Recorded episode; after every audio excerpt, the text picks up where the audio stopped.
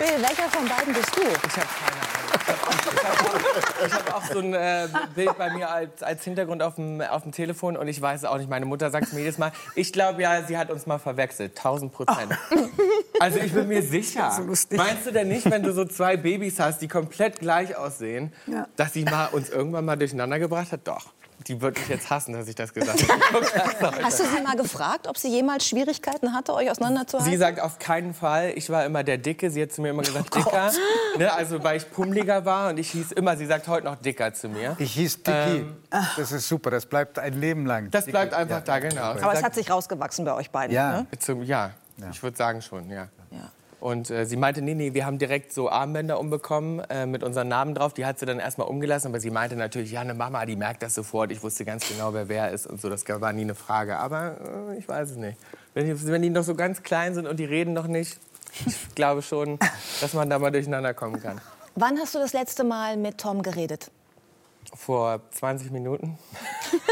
Ihr telefoniert schon täglich, ne? auch wenn ihr jetzt Ja. nicht mehr so zusammenhängt. Nein, also äh, immer. Die, ne? Also es ist das Erste, wenn wir morgens aufwachen, FaceTime und dann reden wir sofort. Also es vergeht wirklich kein Tag, wo wir nicht miteinander reden oder so. Also gar nicht. Als du das letzte Mal hier warst, das war vor vier Jahren, wir haben noch mal nachgerechnet, da warst du mit Tom da, mit deinem Bruder. Ja. Das war noch, bevor er Heidi Klum kennengelernt und Ja. geheiratet hat. Ja. Ähm, war sie so ein bisschen der Trennungsgrund bei euch Gott, beiden? Nein, nein. Also das klingt so furchtbar. Natürlich, also klar muss ich ihn dann habe ich ihn auch so ein bisschen ziehen lassen, um natürlich Ehemann zu sein. Und jetzt sind da vier Stiefkinder und so weiter. Ähm, natürlich ist es ein bisschen anders, als es vorher war, aber für mich war das, glaube ich, der schönste Moment überhaupt, weil das, glaube ich, nicht in seinem Lebensplan war. Und dann sozusagen ihn, das, das so ein Leben leben zu lassen, war, glaube ich, so das Schönste für mich überhaupt. Also, weil ich war immer der, der gesagt hat, ich will irgendwann mal ne, so Familie haben und heiraten und so. Und bei mir ist es noch nicht so weit. Und dass das ihm vor mir passiert ist, hat mich total glücklich gemacht. Er war immer eher so der Lebemann, der sich nicht festlegen wollte. Ne? Wir leben im Prinzip genau, also er macht immer das, was ich wollte und umgekehrt, also es ist genau vertauscht im Prinzip. Ne? Also er hat immer gesagt, ach, das muss easy sein und einfach und so und das ist bei mir so. Und ähm, ja, aber so ist das, das ist ja das Schöne eigentlich am Leben, aber es, es kommt halt so anders, als man das so plant. Ja. Als äh, Heidi und äh, Tom geheiratet haben, hast du die Trauung vollziehen dürfen auf einer Yacht vor Capri. Ähm, und für die Eheleute war es mit Sicherheit der schönste Tag ihres Lebens, sollte er sein. Aber du sagst von dir auch, dass es der schönste Tag deines Lebens war. Warum? Das war einfach genau wie ich gesagt habe. ne? Es war so, ich hatte nicht gedacht, dass mir das jemals passiert, dass ich sozusagen meinen Bruder verheiraten darf. Ne? Also weil ich dachte, okay, das macht er bestimmt nie. Vielleicht heiratet er wirklich nie.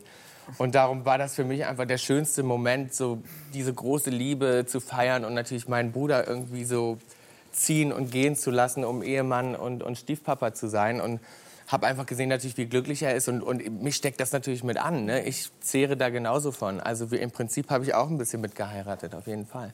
Wie hat sich denn dein Leben verändert? Also du bist ja jetzt wahrscheinlich einfach mehr alleine. Ihr habt ja früher auch zusammen gewohnt, ne? Genau, aber ich habe ein Studio bei mir im Haus und wir machen ja jeden Tag Musik. Das heißt, Tom kommt wirklich eigentlich jeden Tag zu mir gefahren. Wir wohnen 15 Minuten entfernt nur. Und darum sehen wir uns trotzdem täglich. Ne? Also wir sind immer, wie gesagt, und trotzdem morgens rufen wir uns erstmal an. Schon auf dem Weg zum Studio ruft er mich dann an und wir quatschen schon mal alles durch. Also wir sitzen jetzt abends nicht mehr zusammen auf der Couch. Das ist der Unterschied. In Amerika oder in Berlin? In Amerika. Ja, Also, ja, ja. ach so, weil man sieht ja manchmal so den Trost durch Berlin Ja, laufen ja, ja. Nee, denkt, wir, waren ja alle da. wir waren ja ganz lange in Deutschland jetzt. So. Also wir waren ja bestimmt zwei, drei Monate in Deutschland und so und fliegen ja auch immer hin und her. Jetzt konnte man natürlich, ist das ja nicht mehr ganz Aber so jetzt alle wieder da. Aber es ist in L.A., genau, ja. Und könntest du dir vorstellen, wieder ganz zurückzukommen nach Deutschland? Weil da gab es ja, glaube ich, auch Spekulationen mal in der Pres- Presse, kommt Heidi zurück mit Tom? Nach Magdeburg zurück. Ja, nee, unser Drummer wohnt ja in Magdeburg. äh, der hat da ein Haus und so mit Tor. Nee, also ich liebe das sozusagen herzukommen und so ein bisschen Tourist zu sein. Ich finde das gut. Ich esse dann immer so das ganze deutsche Zeug und freue mich dann mal wieder hier zu sein und Familie zu sehen und so. Und dann fliege ich aber auch gerne wieder nach Hause.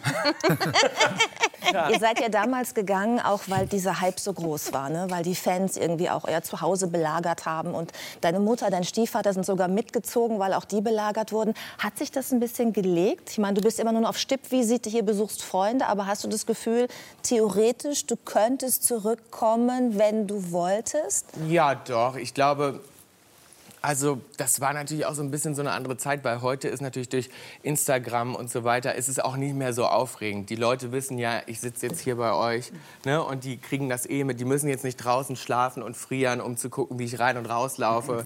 ne, also es ist alles sofort verfügbar. Und ich sage mal so, die Zeiten, wo auch Leute so extrem immer gewartet haben, da gab es ja, ne, als durch den Monsun rauskam vor 15 Jahren, da gab es noch kein Telefon mit Kamera und so. Ne? Da mussten die dann stehen und dann mussten sie erstmal knipsen oder ein Autogramm holen. Und das gab halt nur den Moment. Und wenn du den verpasst hast, dann war der vorbei. So, und das äh, darum hat sich das auf jeden Fall beruhigt. Also auf jeden Fall ist einfach echt eine ganz andere Zeit auch, glaube ich. Mhm.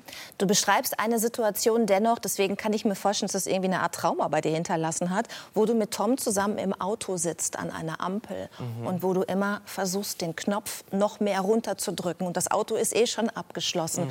Äh, beschreib das mal, was geht dir da durch den Kopf? Wovor hast du da Sorge, Angst? Ja, also ich habe natürlich einen totalen Dachschaden, klar. Also, ne, also ich glaube, wir alle haben das äh, ne, auf unsere eigene Art. Jeder hat so sein Päckchen zu tragen. Aber natürlich, ich bin schon menschenscheu manchmal oder habe so Angst, wenn große Menschenmassen irgendwo unterwegs sind auf der Straße oder viele Leute oder irgendwo schreit jemand. Ich bin dann schon so, dass ich schnell den Knopf runterdrücke oder schnell mich nach hinten setze oder so. Ich gucke dann schon dreimal, dass die Türen alle zu sind und so. Das sind einfach so Macken. Klar, bei uns wurde eingebrochen. Ne? Bei Tom war einmal äh, nachts lagen Fans im Bett in Russland irgendwo im Hotel und sind, ne, also wir hatten schon die, die, die krassesten Momente so und natürlich hinterlässt das was, ne, und das kriegt man dann oft natürlich dann Jahre später erst mit. Also ich kriege das jetzt heute viel mehr mit, was das eigentlich dann natürlich so, man versteht es ja dann immer erst rückwärts. Ähm, ja, aber ich glaube, so haben wir ja alle so ein bisschen unsere Macken hier und da. Ich glaube, das ist noch im Rahmen. Also. ja, bei dem vor allen Dingen, was du erlebt hast, ist das, glaube ich, auch relativ äh, gut zu verstehen, dass du da irgendwie auch was zurückbehalten hast.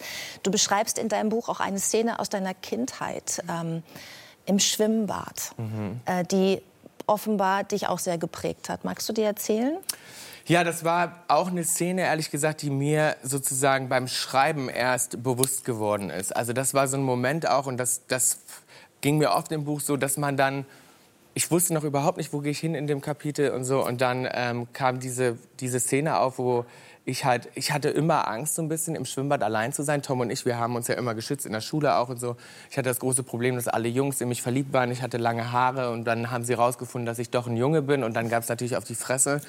Und dann äh, musste ich natürlich gucken, dass ich nicht alleine irgendwo bin. Und im Schwimmbad gab es dann einmal die Situation, wo ich dann abgegriffen wurde. Tom hat auf die Sachen aufgepasst und der Moment, wo ich dann einmal alleine war, den haben die genutzt und mich dann unter die Dusche gezogen und zwischen die Beine gegriffen und so und dann natürlich mich aufs Übelste beschimpft und gewürgt und so weiter, weil dann so ein Hass da war, dass ich sozusagen diese Emotionen ausgelöst habe. Ne? Und das war so ein Moment, wo da hast du dann Panik, weil du denkst, jetzt war ich einmal alleine. Mhm. Ähm, und, und Tom war nicht in der Nähe und so. Und dann denkst du so, wer weiß, was jetzt passiert. Ne? Die reißen sich vielleicht in Stücke.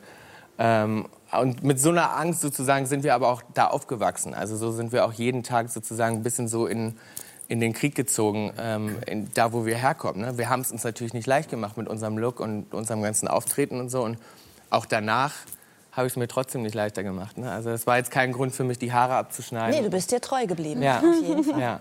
Wenn du deine Kindheit oder deine Jugend mit drei Worten beschreiben müsstest, also nur drei Worte, das oh Buch hat ja mehr als drei Worte, ja. Gott sei Dank, es ist ein sehr schönes Buch, also schön im Sinne von reflektiert und tief, finde ich, und, und sensibel geschrieben. Äh, welche drei Worte wären das? Oh Gott, also ich würde sagen, frühreif. also ich meine, ich habe ja losgelegt schon ohne Ende, schon mit 12, 13. Da gab es ja auch nichts anderes zu tun. Und rebellisch. ähm, wir hatten ja nichts. Da mussten wir Nein, ich meine, ja, also wenn ich mir das heute so manchmal ja. dann vorstelle, denke ich so krass, aber ja. war. Das hat ja auch was mit Neugier und so zu tun. Jeder ja, ist ja auch unterschiedlich total. neugierig. Dann, ja. Aber Luise sagte vorhin, sagte vorhin, als wir uns vorhin schon mal kennengelernt haben vor der Sendung, ich komme auch aus dem Osten, ich freue mich, Bill, dass du auch aus dem Osten kommst. Kannst du das bestätigen? Ihr hattet ja nichts anderes. Äh, auf meine Frühreife ähm, bezogen kann ich das nicht bestätigen. ähm, nee, was hatten, ja, nee, das war, ach Gott, das, ich habe gerade über meine Kindheit eigentlich nachgedacht und über die drei Adjektive, Welche würdest denen du denn ich wählen? das beschreiben würde.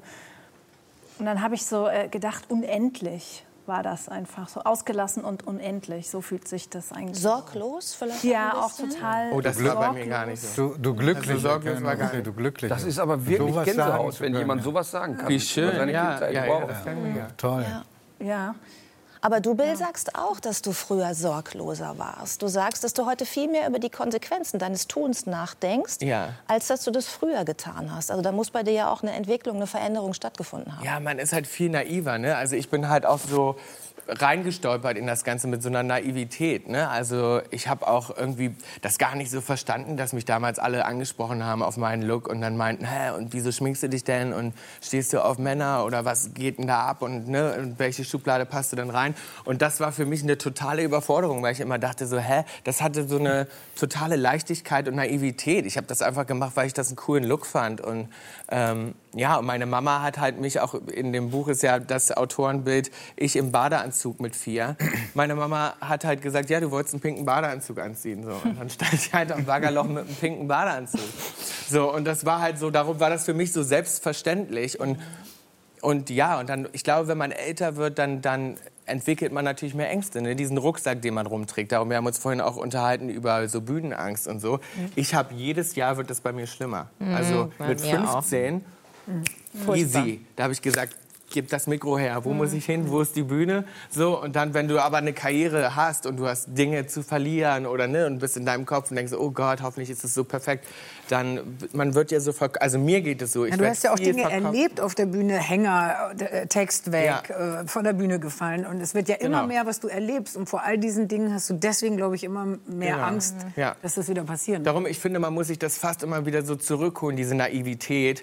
Und wenn man eine junge Karriere hat, dann steht man eigentlich immer in ständiger Konkurrenz mit seinem jüngeren Ich. Ne? Weil das war ja richtig gut.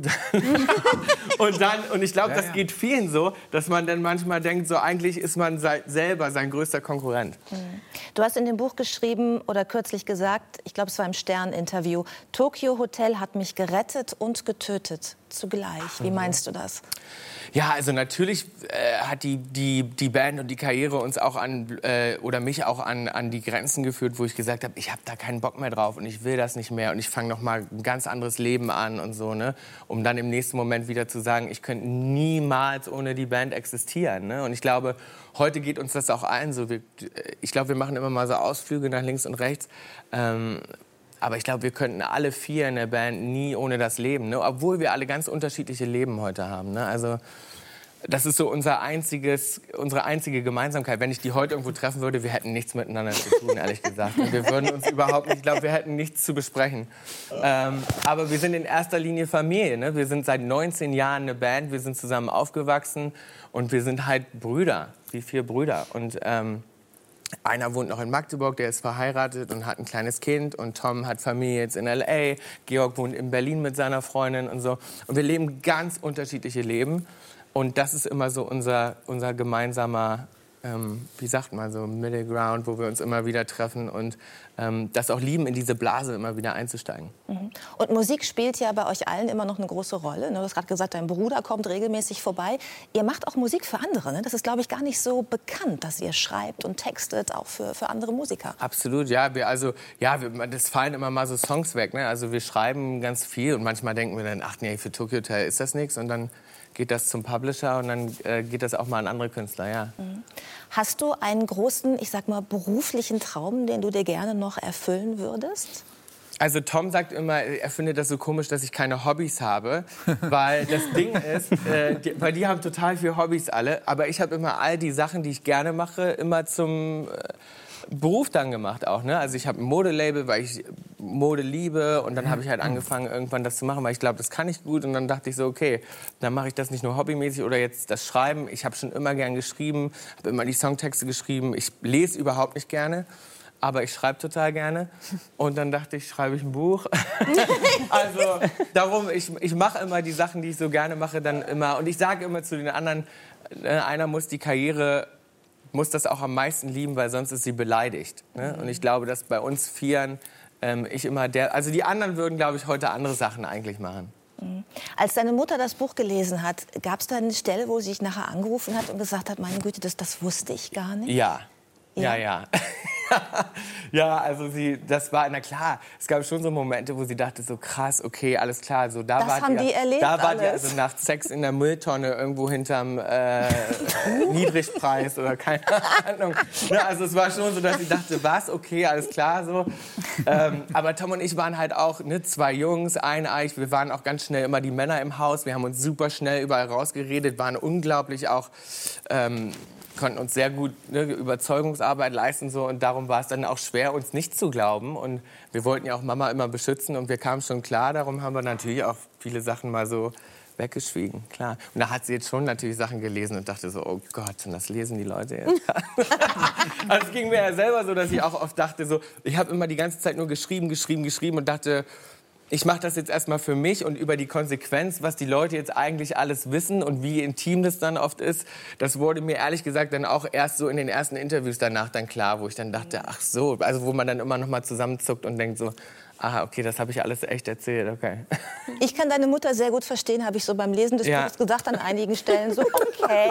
Es war aber, es Ja. ist ein sehr, sehr ehrliches Aber weißt du, Buch. äh, und, Judith, ich äh, verstehe jetzt, es war ein warum, ehrliches warum. Bill sagt, einige Kapitel sind nichts für meine Tochter, weil die hat angefangen, das Buch zu lesen. Nee, du musst ein bisschen was rausschwärzen. Also ich würde es vorher einmal durchlesen und doch so ein paar Sachen, also es ist nicht so jugendfrei. Ich glaube, wenn Giovanni das zuerst liest, Mhm. was er bestimmt macht als Vorkoster, dann wird sie keine einzige Seite lesen dürfen. Oder Ah ja, vielleicht okay, erst, wenn sie kann 18 pass- ist. das kann passieren. Das ist so meine Prognose. Schauen wir mal. Vielen Dank auf jeden Fall für Danke. dieses auch sehr, sehr ehrliche Gespräch. Und nächstes Mal kommst du gerne mit Tom und mit Heidi als Trio Infernale. Wir würden uns freuen. Gerne. Dankeschön. Gerne. Danke.